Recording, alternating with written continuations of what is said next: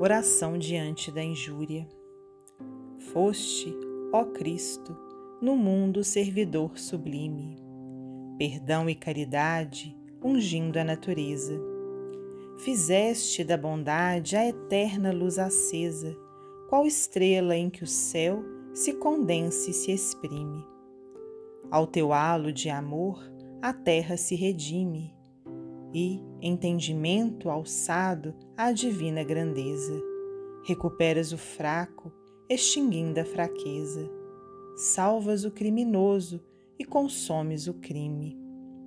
Ante as farpas do mal, dá-nos paz e brandura, liberta-nos do ódio a alma pobre e insegura, rompe-nos os grilhões das heranças medievais e faze-nos sentir ao peito humilde pasmo, que mais vale gemer sob a cruz do sarcasmo que vencer e sorrir sob o aplauso das trevas. Lobo da Costa, psicografia de Francisco Cândido Xavier, do livro Poetas Redivivos.